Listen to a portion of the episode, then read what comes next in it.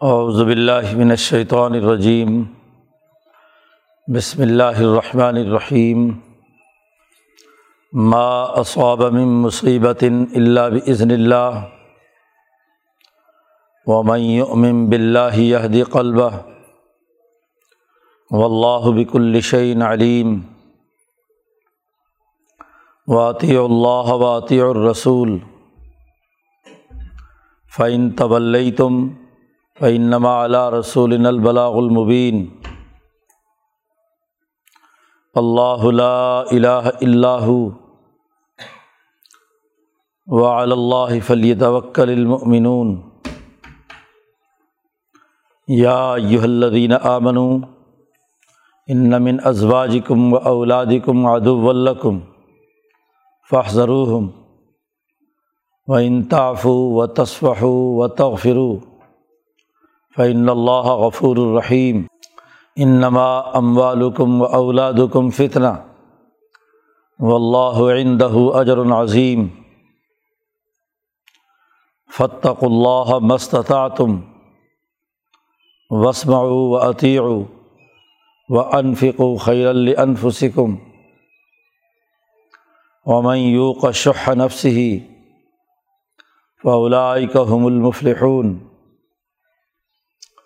ان تقرض اللہ قرضا حسنا یضاعف لکم و یغفر لکم و اللہ شکور حلیم عالم الغیب و شہادت العزیز الحکیم صدق اللہ العظیم یہ صورت تغابن کا دوسرا رقوع ہے اور اس میں مسلمانوں کو کچھ ہدایات دی گئی ہیں جس کے نتیجے میں دنیا میں بھی صحیح اجتماعیت قائم ہوتی ہے اور یوم التغابن یعنی ہار جیت کے دن میں، یوم الحشر میں بھی ترقیات اور اجتماعیت درست راستے پر ہوگی۔ پیچھے شروع صورت میں اللہ کی تصویر و تحمید بیان کرنے کے بعد مسلمانوں سے کہا جا رہا تھا۔ لوگوں کو خطاب تھا۔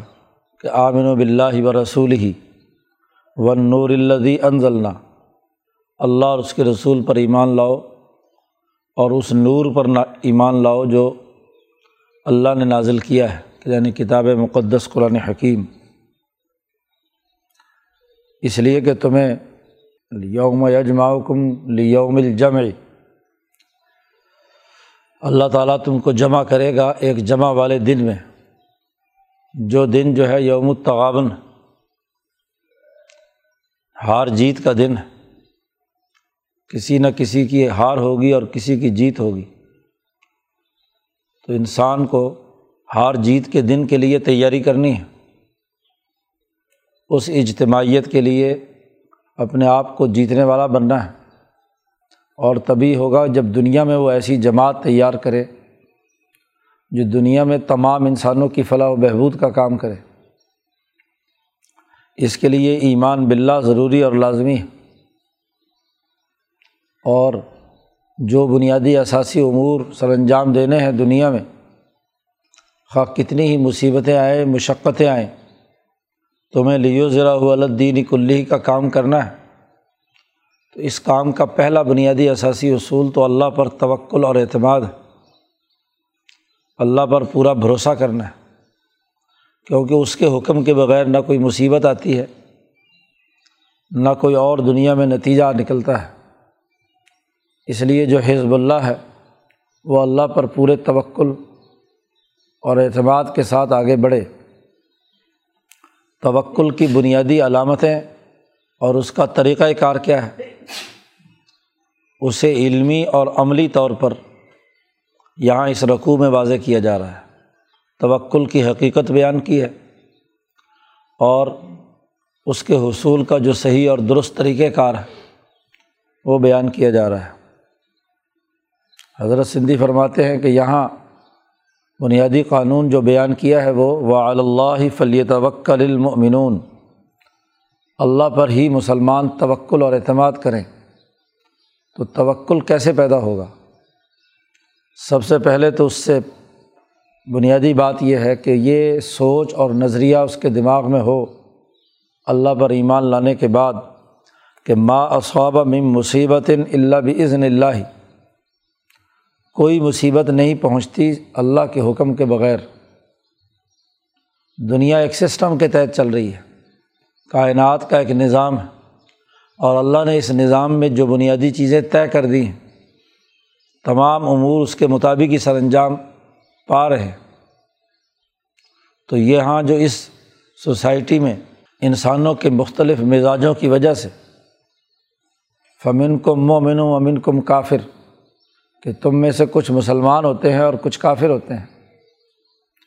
کفر اور ایمان کے درمیان جب بھی ٹکراؤ ہوگا، بد اخلاق، ظالم، متکبر، سرمایہ پرست جب اس کے خلاف حزب اللہ کردار ادا کرے گی تو مصیبتیں تو آتی ہیں۔ یہ اس ٹکراؤ کا لازمی نتیجہ ہے۔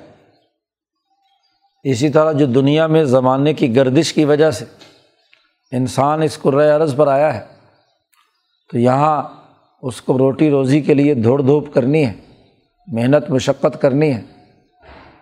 تو مصیبتیں تو آئیں گی۔ تو مصیبتوں کا تو ایک طے شدہ نظام ہے۔ مصیبتوں سے گھبرا کر اپنی ہمت چھوڑ بیٹھنا، کام کاج نہ کرنا، بزدل بن جانا، پست بن جانا، یہ خطرناک بات ہے۔ اللہ پر توکل کے لیے سب سے پہلی بات یہ پیش نظر رکھنی ہے کہ جو بھی کچھ ہونا ہے وہ اللہ کے حکم کے بغیر کچھ نہیں ہوتا۔ مصیبتیں بھی اسی کی طرف سے ہیں اور راحتیں بھی اسی کی طرف سے ہیں۔ اس لیے مصیبتوں کی پرواہ کیے بغیر جو حق اور سچ ہے، اس کے لیے جد وجہد اور کوشش کرنا۔ توکل کے لیے یہ لازمی اور ضروری ہے کہ آدمی یہ یقین پیدا کرے کہ ما اصاب من مصیبت اللہ بزن اللہ۔ دوسری بات، توکل حاصل کرنے کے لیے یہ ہے کہ ومئی امم بلّہ یہ قلبہ جو آدمی پختہ یقین کے ساتھ اللہ پر اعتماد جس نے کر لیا ایمان لے آیا، اللہ کی بادشاہت اور حکمرانی کا شروع صورت میں کہا گیا تھا کہ لہ الملک و لہ الحمد، اسی کی حکمرانی ہے اور اسی کے لیے تمام تعریفات ہیں۔ تو جب ایک انسان صدق دل کے ساتھ اللہ پر ایمان لے آیا، اس کی بادشاہت اور شہنشاہیت اور اس کی اتھارٹی کو اس نے تسلیم کر لیا اس کی حکومت کو مان لیا تو اللہ ایسا بادشاہ ہے کہ جب دل اس پر پختہ یقین پیدا کر لیتا ہے تو یہ دی ہدایت دیتا ہے اس کے دل کو۔ خود دل کو رہنمائی دیتا ہے کہ سیدھے راستے پر کیسے جانا ہے۔ اللہ کے تعلق کے نتیجے میں دل میں اعتماد، ہمت جرت طاقت اور قوت پیدا ہوتی ہے۔ قرآن پاک نے اسی لیے کہا کہ وسطین و بصبری و صلاح دو باتیں شروع قرآن حکیم میں صورت البقرہ میں واضح کی تھی کہ مدد طلب کرو صبر سے۔ تو صبر مصیبتوں پر ہوتا ہے۔ اذیتیں آئیں، تکلیفیں آئیں، ان پر صبر و استقامت کا مظاہرہ کرنا۔ اور دوسرا، اللہ پر یقین کی اعلیٰ ترین کیفیت نماز کے ذریعے سے پیدا ہوتی ہے کہ جب انسان دنیا سے منقطع ہو کر اللہ اکبر کہہ کر ہاتھ باقی تمام چیزوں سے جھٹک کر جب اللہ کے حضور میں اپنے قلب کو جوڑتا ہے، تو ضرور اللہ ہر انسان جو سچے ضمیر والا ہے، اس کو راستہ بتاتا ہے۔ یہ حدی قلبہ ہو اس کے دل کو ہدایت دیتا ہے۔ دنیا کے بادشاہ اور حکمران تو زیادہ سے زیادہ دنیاوی معاملات جو ان کے بس میں ہوں، اس کے بارے میں رہنمائی دیتے ہیں۔ لیکن اللہ تبارک و تعالیٰ جب انسان ایک مومن کا ایمان اس کے ساتھ کامل ہوتا ہے، تو وہ اس کے دل کو ہدایات دیتا ہے۔ دل کو ہدایت ملتی ہے۔ کام کرنے کا راستہ اس کے سامنے آتا ہے۔ مشکلات میں سے راستہ بنانے کی صلاحیت پیدا ہوتی ہے۔ وہ اپنی قلبی ہمت اور جرت سے مشکلات کے راستے کو پھلانگتا ہوا آگے نکل جاتا ہے۔ مشکلات تو زمانے کی بنیاد پر آتی رہتی ہیں۔ حضرت سندھی فرماتے ہیں کہ جب انسان ایمان کے راستے پر چلتا ہے اور لیو ذرا الدین کلی کی اساس پر غلبہ دین کی انقلابی جد وجہد کرتا ہے، تو جو مفاد پرست انسان ہے، اس کے راستے میں رکاوٹیں کھڑی کرتے ہیں۔ طرح طرح سے مصیبتیں اور مشکلات اس کے لیے کھڑی کی جاتی ہیں۔ لوگ اس پر جھپٹتے ہیں، اس کی معیشت خراب کرتے ہیں، اس کو نقصان پہنچاتے ہیں۔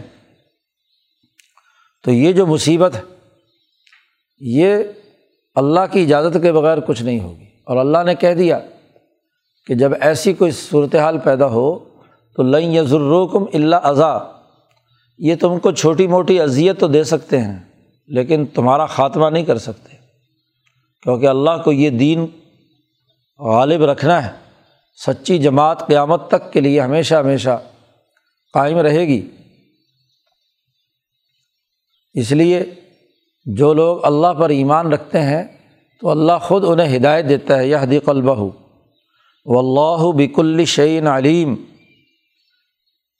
اللہ وہ ذات ہے جو ہر چیز کو خوب اچھی طرح جانتا ہے، اس کے علم میں۔ ہے جب اس کے سامنے انسان سرنڈر ہو گیا اس کے ساتھ اپنا تعلق قائم کر لیا، اس پر یقین اور اعتماد پیدا ہو گیا۔ اس کی حکمرانی کے ساتھ ربط پیدا کر لیا۔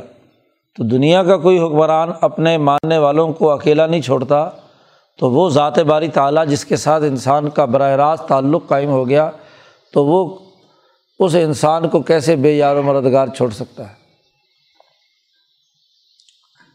تیسری بات یہ ہے توکل کے لیے اور اللہ پر تعلق اور قائم کرنے کے لیے عطی اللہ۔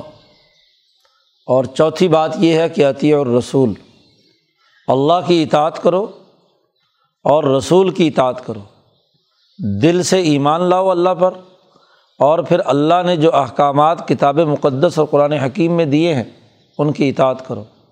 مولانا سندھی فرماتے ہیں عطی اللہ کا مطلب یہ ہے کہ قرآن حکیم نے انسانی سوسائٹی کی تشکیل کے جو نظریات، افکار اور تعلیمات دی ہیں، ان کی اطاعت کرنا، قرآن کے نازل کیے ہوئے قاعدوں اور ضابطوں، آئین و قانون اور دستور کی پابندی کرنا، یہ عطی اللہ ہے۔ اور وہ عطی الرسول، اور رسول اللہ صلی اللہ علیہ وسلم نے قرآن تعلیمات کو عمل میں لانے کے لیے جو عملی طریقۂ کار وضع کیا ہے، سسٹم بنایا ہے۔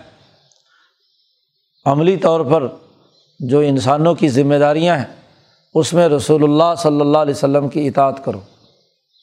عطی اللہ میں قرآن نظریات اور افکار اور تعلیمات کی اتباع کا حکم ہے اور عطی الرسول میں ان نظریات و افکار پر جو محمد الرسول اللہ صلی اللہ علیہ وسلم نے نظام بنایا ہے آپ نے جو طریقۂ کار وضع کیا ہے، اس کی اطاعت کرو۔ یاد رکھو فعین طول تم اگر تم نے روح گردانی کی، نبی اکرم صلی اللہ علیہ و سلم اور اللہ کی تعلیمات کی اطاعت نہیں کی، تو فعنما علیٰ رسول البلاغ المبین اس کے علاوہ اور کوئی بات نہیں کہ ہمارے رسول پر تو یہ ذمہ داری عائد ہوتی تھی کہ وہ بات تمہارے تک پہنچا دے۔ ماننا یا نہ ماننا وہ تمہارا اپنا آزادانہ ارادے کے ساتھ ہے۔ جی زبردستی کی بات نہیں ہے کیونکہ طاقت اور قوت کے بل بوتے پر تم سے زبردستی کلمہ پڑھایا جائے۔ جب تمہارا امتحان لینا ہے، تو امتحان کے موقع پر تو تمہیں یکساں مواقع فراہم کیے جائیں کہ تم کس راستے کو قبول کرتے ہو۔ تو اللہ کو ایسی کوئی پرواہ نہیں ہے کہ ضرور تمہیں مسلمان بنائے۔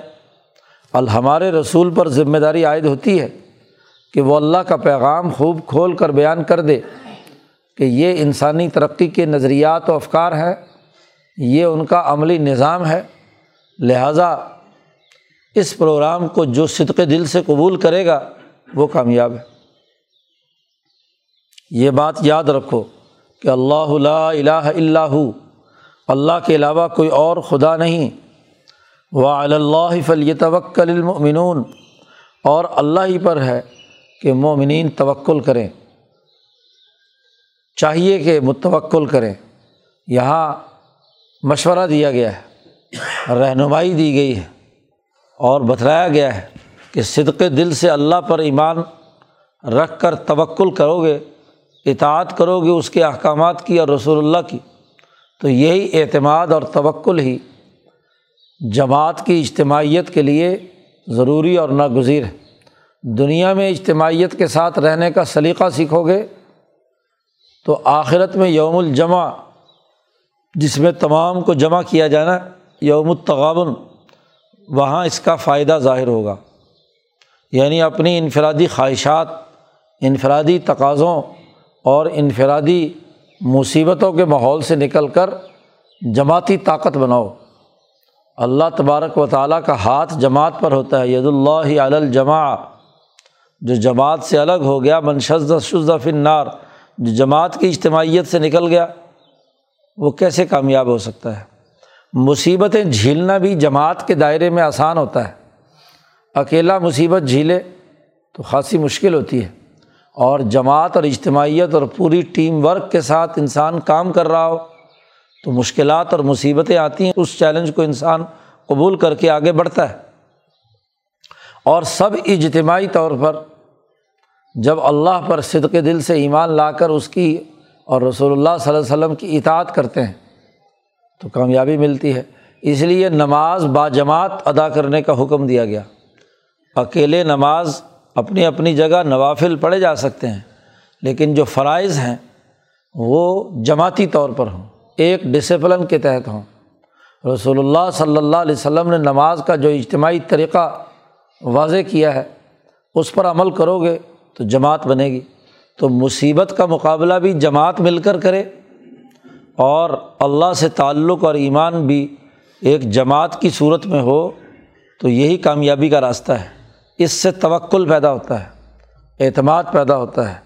تو پہلی بنیادی بات توکل کا پیدا ہونا ہے۔ اور توکل کے لیے یہ تین چار بنیادی اصول ہیں کہ مصیبت سمجھو کہ اللہ کے حکم کے بغیر نہیں آئے گی اور صدق دل سے ایمان لاؤ تو اللہ تمہارے قلب کو ہدایت دے گا یہ حدی قلبہ ہو اور جب یہ بہت سارے دل ایک اجتماع میں جمع ہوتے ہیں، ایک نظریے اور فکر پر جمع ہوتے ہیں، تو ان کی ہمت و طاقت بڑے بڑے فرائین، بڑے بڑے کیسر و کسرا ظالموں اور متکبروں کو راستے سے ہٹا دیتی ہے۔ باقی رہا اس توکل کے راستے میں کچھ رکاوٹیں آتی ہیں۔ تو ان رکاوٹوں کا تذکرہ کیا ہے۔ یہ اللہ پر اعتماد اور بھروسہ اور سچی اجتماعیت قائم کرنے کے راستے کی رکاوٹیں ہیں۔ ان رکاوٹوں کا ذکر کیا، یا یو الزین امن اے ایمان والو، ان من ازواجی کم و اولادی کم تمہاری بعض بیویاں اور تمہاری بعض اولاد ادب الکم تمہاری دشمن ہے۔ بیوی کی فرمائشیں اور اولاد کی فرمائشیں انسان کو غلط اور گمراہی کے راستے پر لے جاتی ہیں۔ اسی وجہ سے انسان کی ہمت کمزور پڑتی ہے۔ مصیبتوں کا مقابلہ نہیں کر پاتا۔ اللہ کے احکامات کی پاسداری کرنے میں رکاوٹ پیدا ہوتی ہے۔ ان کو خواہشات چاہیے تو وہ لوٹ مار کیے بغیر نہیں ہوتی۔ وہ کرپشن کیے بغیر نہیں ہوتی۔ وہ رشوت خوری کے بغیر نہیں ہوتی۔ وہ سود خوری کے بغیر نہیں ہوتی۔ تو یہ جو تمہاری بعض بیویاں من ازواجکم کہا، سب انسانوں کی سب بیویوں کا تذکرہ نہیں ہے، بلکہ من تبعیضیہ ہے کہ بعض بیویاں۔ بیویاں تمہاری ایسی خراب نکل آئیں جو تمہاری دشمنی کریں۔ اور اس سے بڑھ کر اور دشمنی کیا ہوگی؟ کہ تمہارا اللہ پر توکل اور اعتماد ختم کر دیں۔ تمہارے لیے طرح طرح کے مسائل کھڑی کریں۔ نبی کرم صلی اللہ علیہ وسلم نے فرمایا کہ اگر کوئی نحوست ہو سکتی ہے تو گھر میں، سواری میں اور بیوی میں ہو سکتی ہے کہ اگر وہ غلط نکل آئے یا اسی طرح بیوی کے لیے شوہر بھی اگر وہ غلط راستے پر لے جائے بیوی نیک ہے، صحیح راستے پر چلنا چاہتی ہے اور خامد اس کے لیے مصیبت بن گیا ہے، تو اس لیے ازواجکم کہا ہے، چاہے مرد ہو یا ادھر سے بیویاں ہوں، بعض مرد بھی اور بعض عورتیں بھی ایسی ہیں جو تمہاری دشمن ہیں۔ ایک طرف تو خامن یا بیوی کی طرف سے دشمنی ہو، دوسرے فریق کے ساتھ کہ وہ اللہ کے توکل اور اعتماد کے راستے میں رکاوٹ بنے۔ جد وجہد اور انقلاب کے راستے میں وہ کسی نہ کسی طریقے سے رکاوٹیں کھڑی کرے۔ اور دوسرا جو دشمن ہے، قرآن کہتا ہے کہ وہ اولاد کم اولاد کی بیجا محبت، اولاد کے بغیر نسل انسانی آگے نہیں بڑھتی، ترقی نہیں ہوتی، بیوی کے بغیر اولاد نہیں پیدا ہوتی۔ اور اولاد کے بغیر نسل انسانی کا فروغ نہیں ہے۔ تو اب یہ دونوں ایسے دائرے ہیں انسان کے ساتھ وابستہ ہوئے ہوئے کہ ان کے بغیر نسل انسانی اس دنیا میں ترقی نہیں کر سکتی۔ لیکن ان دونوں میں سے اگر کوئی دشمنی پر اتر آئے تو وہ انسان کے لیے بڑا نقصان دہ۔ تو اولاد کی بیجا محبت، اس کی خواہشات پورا کرنے کے لیے لوٹ مار کرنا، حرام کمانا، ظلم اور زیادتی کرنا دوسرے انسانوں کے حقوق توڑنا تو آدمی اولاد کی محبت میں مغلوب ہو کر کچھ سے کچھ حرکتیں کر دیتا ہے۔ تو یہ توکل کے راستے کی بڑی رکاوٹیں ہیں۔ تو دیکھو، اے ایمان والو، اچھی طرح جان لو کہ تمہارے بعض ازواج اور بعض اولاد ادب الکم تمہارے دشمن ہیں۔ فح ضرور ہم اس لیے ان سے بچتے رہو۔ ان کے ساتھ تعلق میں اس بات کو یقینی بناؤ کہ دل کو پھسلانے میں ان دونوں کا بڑا کردار ہے۔ بیوی یا خامن کی بیجا محبت اور اولاد کی بیجا حد سے بڑی بھی محبت وہ انسان کے قدموں کو ڈگمگا دیتی ہے، توکل کے راستے میں رکاوٹ بنتی ہے۔ اس لیے فح ضرور ہم ان سے خوب اپنی توجہ کے ساتھ بچو۔ اور اس کے بغیر چارہ کار بھی نہیں ہے۔ ایک دشمن کو خود آدمی ان سے باقاعدہ معاہدہ نکاح کر اپنے گھر لاتا ہے یا خامد کو خود عورت قبول کر کے اپنے ساتھ ہاں جی رہنے کے لیے ہاں جی تیار کرتی ہے۔ تو ایک طرف تو اللہ نے کہا ادب الکم یہ تمہارے دشمن ہیں۔ اور دوسری طرف اس دشمن کے بغیر چارہ بھی نہیں ہے کہ اس دشمن کو خود اپنے ارادے اور عزم سے اپنے ساتھ لے کر آیا ہے۔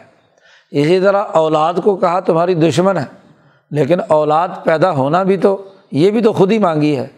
نہ ہو تو بس ہر وقت ہاں جی اسی چکر میں رہتے ہیں۔ اللہ سے بھی مانگنے کے چکر میں اور پھر ادھر ادھر دوائیاں، علاج، معالجے، تعویذ، گنڈے کے اولاد ہونی چاہیے، اولاد ہونی چاہیے۔ تو خود اپنے دشمن کو خود پیدا کرتے ہیں۔ تو اب چونکہ بہت بڑا امتحان ہے، یہ بہت بڑی ایک مصیبت ہے۔ تو اس مصیبت کے اندر صبر و استقامت کی ضرورت ہے۔ یہ تمہارے امتحان کے لیے مقرر کی ہے۔ اس لیے یہ جب تمہیں غلط بات پر اکسائیں بھی، تو غصے اور اشتعال میں آ کر اس دشمن کا مقابلہ تعلقات کے منقطع کرنے سے نہیں ہے، بلکہ قرآن نے کہا وہ انتاف و تصفہ و تغفرو اگر تم ان کو معاف کرو یعنی کسی غلط راستے پر تمہیں اکسائیں، تو اب غصہ آئے گا۔ تو دو ہی راستے ہیں۔ آدمی کہتا ہے، چلو جی اس جھنجھٹ سے، اس مصیبت سے جان چھڑاؤ۔ جی۔ اولاد اگر غلط راستے پر دعوت دے رہی ہے تو ایک انتہا پسندی یہ ہے کہ جی چلو جی اولاد کو آگ کر دو اور گھر سے باہر دھکیل دو۔ جی۔ اور ایک یہ ہے کہ ان کی بات مان لو۔ ان دونوں کے درمیان آپ کو تنی ہوئی تلوار پر چلنا ہے۔ جی۔ تو ایسی صورت میں وہ اگر اس طرح کے مطالبات کریں تو تعفو، معاف کرو۔ ظاہر ہے بیوی ہے یا خامند ہے یا اسی طریقے سے اولاد ہے۔ اب اس کے ساتھ گزارا تو کرنا ہے۔ تو اس لیے تعفو، اگر تم معاف کر لو، تصفحو، درگزر کرو نظر انداز کرو۔ جی مطالبے کرتے رہیں لیکن جو اپنی بات پر تم ڈٹے ہوئے ہو، وہ اپنی بات منواؤ کہ جو صحیح اور حق ہے اور صحیح ہے۔ تو نظر انداز کرو، درگزر کرو، ان کی غلطیاں وہ کریں گے، مطالبات کریں گے، ان کی عادت ہی یہ ہے۔ تو انہوں نے یہ حرکتیں کرنی ہی کرنی ہیں۔ تو دشمن سمجھ کر ان تمام باتوں کو سمجھو۔ اور جو ضروری ہیں وہ کی جائیں اور جو غیر ضروری ہیں ان کو نظر انداز کرو تصف ہو و تغ اور ان کو معاف کر دو۔ آخر انسان ہیں تو معاف کرنا بھی سیکھو۔ دشمن کو معاف کرنا صبر و استقامت کا بہت بڑا امتحان ہے۔ کہ وہ تو دشمن ہی کر رہا، وہ کہے کہ جی ضرور یہ چیز گھر میں آنی ہے، چاہے کرپشن کرو، لوٹ مار کرو، سود لاؤ، جیسے مرضی۔ یہ چیز ضرور آئے گی اور یہ چیز ہمیں لینی ہے۔ تو اس کو بولنے دو نظر انداز کرو، معاف کرو کہ اس کی عادت ہے، اس نے آخر یہی کام کرنے ہیں، مطالبات کی فہرست رہنی ہے۔ ہاں جی اولاد نے یہ کام کرنا ہی کرنا ہے۔ تو اس لیے سختی کر کے جدا کرنا بھی درست نہیں ہے۔ جی یہ گلے میں پڑی ہوئی جو پنجالی ہے اور گھنٹی ہے، یہ بجانی ہی بجانی ہے۔ اس لیے معاف کرو نظر انداز کرو، درگزر کرو اور تغ فرو تو فعن اللہ غفور الرحیم تو بے شک اللہ پاک غفور الرحیم ہے۔ نہ تو ان کے پیچھے اس طریقے سے چلے جاؤ کہ جو کچھ وہ کہیں گے ان کے مطابق کرتے رہو اور نہ ہی دوسرا انتہا پسندی کا راستہ اختیار کرو کہ دھکے دے کے باہر نکال دو۔ یہی امتحان ہے، یہی مصیبت ہے اور ایسی کسی مصیبت کے وقت ہاں جی جو ہے وہ اللہ کے ساتھ تعلق قائم کرو، اللہ اور اس کے رسول کے باتوں کی اطاعت کرو۔ جتنی اللہ نے اجازت دی ہے رزق حلال کما کر، ان کی ضروریات پورا کرنے کی، پورا کرو۔ جتنی رسول اللہ صلی اللہ علیہ وسلم نے خرید و فروخت، لین دین اور معاملات کی ادائیگی کا جو نظام بنایا ہے، اس کی پختگی کے ساتھ اطاعت کرو۔ ہاں جی ان کی حد سے بڑی ہوئی خواہشات کو قبول مت کرو اور اگر وہ زیادہ مطالبہ کریں تو نظر انداز کرو، معاف کرو اور نکل جاؤ آگے۔ فعین اللہ غفور الرحیم یہاں تو کہا کہ بیویاں اور اولاد تمہاری دشمن ہے اور آگے فرمایا، انما اموالکم و اولادکم فتنہ۔ ہم نے یہ تمہارا مال اور تمہاری اولاد تمہارے لیے فتنہ بنائی ہے۔ حضرت شیخ الند نے اس کا ترجمہ کیا، تمہارے جانچنے کو، تمہارا امتحان لینے کو بنائی ہے۔ کہ مال سے بھی مال کے بغیر گزارا نہیں ہے اور اولاد کے بغیر بھی گزارا نہیں ہے۔ تو دونوں چیزیں تمہارے لیے فتنہ ہیں یعنی آزمائش ہیں۔ صحیح راستے پر رکھو گے، صحیح جگہ پر خرچ کرو گے، مال صحیح طریقے سے حاصل کرو گے، صحیح جگہ پر خرچ کرو گے، اولاد کی صحیح تربیت کرو گے اور ان کو اجتماعیت کا خوگر بنا کر دین حق کے غلبے کے لیے انہیں تیار کرو گے۔ تو یہی آزمائش تمہارے لیے کامیابی کا راستہ ہے۔ اور اگر مال کا غلط طریقے سے کمایا اور غلط طریقے سے خرچ کیا اور ایسے اولاد کو غلط راستے پر ڈالا ان کی غلط خواہشات قبول کیں ان کی دشمنی کو سمجھے بغیر، ان کے پیچھے لگے رہے، ان کے مفادات کو پورا کرتے رہے، تو پھر یہ فتنہ جو ہے تمہارے لیے جانچ پڑتال جو ہے یوم التغابن میں ہار کا سبب بنے گا۔ تو ہار اور جیت کے دن کے لیے یہ بہت بڑا فتنہ ہے۔ و اللہ عندہ اجر العظیم یاد رکھو کہ اللہ کے پاس بہت بڑا اجر ہے۔ توازن برقرار رکھنا۔ تو امتحان اپنے گھر سے ہی شروع ہو جاتا ہے، بیوی سے، بچوں سے، مال سے۔ تو جو آدمی اپنے اس فیملی سسٹم میں جرت اور ہمت کے ساتھ اللہ اور اس کے رسول کی اطاعت کرتا ہے، تو یقیناً وہ اپنی اگلی اجتماعیت جو خاندانی نظام سے اوپر ہے، اپنی سوسائٹی، اپنا شہر، اپنا ملک، اپنا پورا بین الاقوامی نظام، وہ اللہ اور اس کے رسول کی اطاعت کے مطابق منظم اور مرتب کر سکتا ہے۔ اس لیے حضرت سندھی فرماتے ہیں کہ جب گھریلو معاملات پر قرآن حکیم گفتگو کرتا ہے، تو دراصل یہ ایک قسم کا نمونے کا ماڈل آپ کے سامنے پیش کیا جا رہا ہے کہ یہاں تم نے ان تمام اصولوں کو اپلائی کرنا ہے اور انہیں اصولوں کی بنیاد پر اپنا قومی نظام اور اپنا بین الاقوامی نظام قائم کرنا ہے۔ اب ان تمام صورت حال میں مسلمانوں کو حکم دیا جا رہا ہے، جو اس صورت کی ایک آیت ہزار آیات سے بہتر ہے وہ یہی آیت ہے تقوا اختیار کرنے کی۔ توکل، ایمان، اطاعت وغیرہ وغیرہ جتنے بھی پیچھے امور بیان کیے گئے ہیں، ان کے پورے مجموعے کا نام تقوا ہے۔ تو آخر میں حکم دیا فتق اللہ اللہ کا ڈر اختیار کرو۔ یہ عدل و اعتدال اور توازن کا نظام بنانا، اسے قائم کرنا، اللہ کے ڈر اور تعلق سے، اللہ کی اطاعت اور رسول کی اطاعت اور اس پر توکل کی بنیاد پر سسٹم بنانا یہ تمہاری ذمہ داری ہے اور اس میں ہر انسان کی استطاعت اور طاقت کیپیسٹی اس کے مطابق اللہ نے حکم دیا ہے مستطاع تم جتنی تمہارے اندر طاقت ہے، ممکن حد تک تو پوری ممکنہ توانائیوں کے ساتھ۔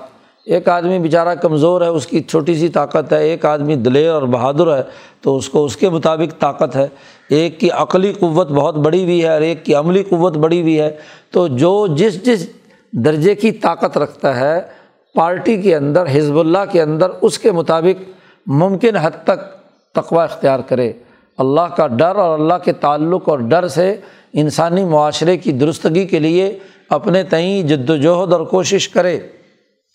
پہلا حکم فتق اللہ مستطاطم دوسرا حکم وسمعو توجہ سے اللہ کے احکامات سنو۔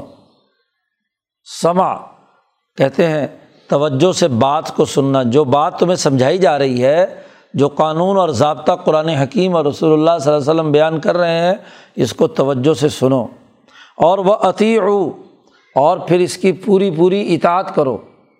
جو تم نے اس کے لیے طریقۂ کار وضع کیا ہے، رسول اللہ صلی اللہ علیہ وسلم نے جماعت بنانے اور تقوا کا نظام قائم کرنے کا جو طریقۂ کار وضع کیا، اس کی اطاعت کرو۔ اور اس کے لیے لازمی اور ضروری ہے کہ انفقو اور مال بھی اللہ کے راستے میں خرچ کرو۔ کیونکہ مال اگر آزمائش اور فتنہ ہے تو اسے بھی دین کے غلبے کے لیے خرچ کرنا، مجاہدہ کرنا، اس مال کو دین کے غلبے کے لیے جہاد میں لانا ہاں جی یتیموں، مسکینوں، غریبوں کی مدد کرنا، ان کی طاقت اور قوت بننا یہ چوتھا حکم ہے تو فتق اللہ وسماؤ و عطیع و انفقو چار باتیں اگر تمہارے اندر پائی گئیں، اس فتنے اور آزمائش میں تم ان پر قائم رہے تو خیر النف سکم تو تمہارے نفسوں اور روحوں کے لیے بہت ہی بہتر ہے۔ یوم التغابن، ہار جیت کے دن میں نفسوں کی ہار جیت انہیں اصولوں پر ہونی ہے۔ جس نے ان کی اتباع کی تو وہ جیت گیا۔ اور جس نے ان چار باتوں کی اطاعت نہیں کی، وہ ہار گیا۔ اور خاص طور پر مال خرچ کرنے کی بات کی ہے۔ تو قرآن حکیم نے خاص طور پر کہا وہ میں یو کا شخ نفس ہی جو آدمی بچا دیا گیا جو اپنے نفس کے بخل سے۔ قرآن حکیم نے دوسری جگہ پر کہا ہے کہ اوہ زیرت النفس الشح۔ ہاں تمام انسانوں میں شہ اور بخل کا یہ مرض حاضر رہتا ہے۔ آدمی کی بہیمیت اس کو شہ اور بخل پر اکساتی ہے۔ شہ بڑا جامع لفظ ہے۔ اس میں بخل بھی شامل ہے۔ چیزوں کا غلط استعمال بھی شامل ہے۔ حیوانی تقاضے جب بھی حد سے بڑھ جائیں۔ کھانے کی ہرس کہ بس بھوک تھوڑی سی ہے، لیکن خواہش ہے کہ دو، چار، دس، بیس روٹیاں کھا جاؤں، ہر چیز یہ بھی کھا لوں، یہ بھی کھا لوں، یہ بھی۔ شہ چاہے وہ مالوں کے اندر ہو، مکان، کوٹھی، بنگلہ، پیسے ہاں جی اولاد، بے شمار اولاد پیدا ہو جائے، کتنی بیویاں جمع ہو جائیں، کتنا ہی یہ سب کچھ ہو جائے، تو دنیاوی خواہشات کا حد سے بڑا ہوا ہونا، یہ حیوانی تقاضا جو انسان کا ہے، یہ بہت ہی حد سے بڑا ہوا ہے۔ تو انسانوں میں یہ شہ رکھا گیا ہے۔ اور جس آدمی نے اپنے آپ کو اس شہ سے یعنی ان حیوانی تقاضوں سے جدا کر کے، اپنی ملکی تقاضوں کو غالب کر کے ان کو اعتدال میں لے آیا۔ مال کو بھی، اولاد کو بھی، اپنے کام اور طریقۂ کار کو بھی یعنی نفس کو غالب کر لیا اور یہ چیزیں جو ہیں اپنے اوپر مسلط نہیں کی۔ جی ضرور اس وقت میں وہ خواہش پوری ہوگی تو میں زندہ رہوں گا، نہیں ہوگی تو میں مر جاؤں گا۔ یہ ہے شہ کا بڑا ہوا ہونا۔ تو قرآن نے کہا میں یوں کا شہ نفس ہی جو اپنے نفس کے بخل، اپنے حیوانی تقاضوں سے بچ گیا، ان پر حکمرانی کی، نہ کہ وہ انسان پر حکمرانی کریں کہ انسان خواہشات کا بندہ بن جائے۔ ہاں جی وہ تمام چیزیں غالب آ جائیں۔ دنیا میں جتنے بھی ظلم اور زیادتی اور کفر ہے، دراصل وہی ہوتا ہے کہ جن کے اوپر دنیا کی خواہشات اور لذات حکمران ہوتی ہیں، ان کے نفس اس کے سامنے مغلوب ہوتے ہیں۔ تو انسان کی تربیت اور تقوی یہ ہے کہ وہ ان تمام چیزوں پر خود غالب ہو، نہ کہ مغلوب ہو۔ وہ اپنی آپ کو ان کی غلامی سے آزاد کرے، پھر ضرورت کے مطابق ان میں سے جتنی ضرورت ہو اس کا انتخاب کرے۔ بھوک لگی ہوئی ہے تو جتنی ضرورت ہے اتنا استعمال کرے اپنی آزاد مرضی سے، نہ یہ کہ انسان کھانے کا غلام بن جائے۔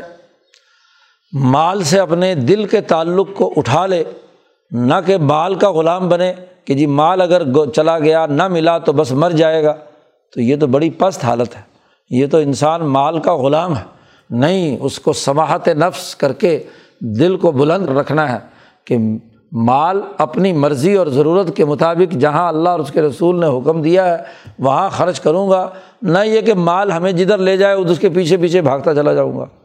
ورنہ تو ہوتا یہ ہے کہ مالدار کی نکیل مال کے قبضے میں ہوتی۔ جہاں جہاں مال جائے گا، وہاں وہاں وہ گدے کی طرح ہاں جی اونٹ کی طرح، وہاں وہاں اس کی طرف جائے گا۔ اور ایک وہ آدمی ہے جو انسان ہے، جو مال کو نکیل ڈال کر اپنے مقاصد کے لیے استعمال میں لاتا ہے۔ جی صحیح راستے پر خرچ کرتا ہے۔ اس لیے نبی کرم صلی اللہ علیہ وسلم نے آخری زمانے میں، وصال سے پہلے جو بڑی بنیادی بات ارشاد فرمائی کہ لوگوں مجھے یہ ڈر نہیں ہے تمہارے بارے میں کہ تم مشرق ہو جاؤ گے۔ انی لا اخاف علیکم انتشرک و بلّہ مجھے بالکل ڈر نہیں ہے کہ تم مشرق ہو جاؤ گے۔ میں نے اتنا ایمان پختہ کر دیا ہے کہ تم شرک کے قریب بھی نہیں جاؤ گے۔ لیکن اکشا علیکم، مجھے تم پر ڈر یہ ہے کہ انتنا فسوحا کہ تم مال و دولت کے حصول کے لیے ایک دوسرے سے مقابلہ بازی کرو گے۔ آگے نکلو گے۔ جب خزانے تمہارے پاس آئیں گے پیسر و کسرا کے تو سرمایہ پرستی تمہارے دلوں میں کہیں غالب نہ آ جائے۔ تم سرمایہ کے غلام نہ بن جاؤ۔ تو اس کو ختم کرنا ضروری ہے اصل۔ تو سرمایہ اور مال انسانی معاشرے کے لیے ضرورت ہے، لیکن وہ تمہارے قبضے میں ہو، اس کی نکیل تمہارے پاس ہو کہ ان کو جن مقاصد کے لیے خرچ کرنا ہے، ان کے لیے خرچ کرو۔ اور اگر نکیل جو ہے وہ ہاں جی سرمایہ کے قبضے میں تمہاری ہو یا تمہاری نکیل تمہاری اولاد کے پاس ہو یا تمہاری نکیل جو ہے تمہاری بیوی کے قبضے میں ہو یا بیوی کی شوہر کے قبضے میں ہو، تو یہ بات نہیں ہے۔ تو اصل کیا ہے؟ بنیادی بات، نفس کا آزاد اور حر ہونا، اس کا تقوا اختیار کر کے اللہ سے تعلق قائم کرنا، تو یہ شہ نفس ہی سے بچنا۔ تو جس نے اپنے نفس کے شوہ اور بخل سے اپنے آپ کو بچا لیا فلاح کا حم المفلحون، وہی کامیاب اور فلاح حاصل کرنے والے ہیں۔ انفاق مال کی ترغیب دیتے ہوئے کہا کہ ان تقرض اللہ قرض حسن تم اللہ کے راستے میں غریبوں، یتیموں پر خرچ کرو گے تو یہ اللہ کو گویا کہ قرضہ دے رہے ہو۔ اچھا قرضہ، قرض حسن، جس کا تمہارے لیے فائدہ بھی ہے اور اس کا تم کوئی سود بھی اپنی نیت سے وصول کرنا نہیں چاہتے۔ اللہ پاک یوزائف القم تمہارے لیے اسے ڈبل کر دے گا۔ کئی گنا ستر گنا سات سو گنا ہاں جی اس کو بڑھا دے گا یوزائف القم وہ یغ فر لقم اور اگر چھوٹی موٹی لغزش کوتاہی ہو گئی ہے تو اللہ پاک تمہیں معاف کرے گا۔ و اللہ شکور الحلیم اللہ تعالیٰ بہت زیادہ قدر دان ہے۔ شکور ہے یعنی تمہاری بڑی قدر کرتا ہے، جو صحیح راستے پر چلے گا، اپنے نفس کے بخل سے نکل گیا، اس کی بڑی قدر کرتا ہے۔ حلیم بہت ہی بردبار ہے۔ ہاں جی تحمل والا ہے، برداشت والا ہے۔ ہاں جی انسان پتہ نہیں کیا کیا کچھ کرتے رہتے ہیں۔ اس کے باوجود بھی فوری عذاب نازل نہیں کرتا۔ یوم التغابن سے پہلے کامل اور مکمل عذاب نہیں آتا۔ تو اس لیے بہت بردباری کا معاملہ ہے۔ اس لیے ابھی بھی وقت ہے۔ اپنے نفس کے بغل سے نکل کر سچے انقلابی راستے پر استوار ہو۔ اللہ اور اس کے رسول کی اطاعت کرو اور دین کے غلبے کے لیے کام کرو۔ اللہ کا اگلا وصف بیان کیا، عالم الغیبی و شہادہ یاد رکھو، اللہ پاک غیب کی تمام باتوں کا جاننے والا بھی ہے اور اس شہادہ، اس دنیا کی تمام باتوں کا بھی جاننے والا ہے۔ اور وہ العزیز، زبردست ہے اور حکمت والا ہے۔ اس لیے شروع صورت میں بھی تعریف کی یوسب اللہ ہاں جی ہر چیز اللہ کی تعریف و تحمید میں مشغول ہے۔ اور آخر میں بھی کہا کہ وہ العزیز الحکیم ہے، زبردست ہے، حکمت والا ہے۔ اس کی حکمرانی کو تسلیم کر کے اس کے احکامات کی اطاعت کرو گے سچی اجتماعیت قائم کرو گے جماعت بندی کرو گے دشمن کے مقابلے پر، تو یہ تمہارے لیے یوم الجمع، یوم التغابن میں تمہارے لیے کامیابی کا ذریعہ بنے گا۔ اللہ تعالیٰ قرآن حکیم کو سمجھنے اور اس پر عمل کرنے کی توفیق عطا فرمائے۔ اللہ وسلم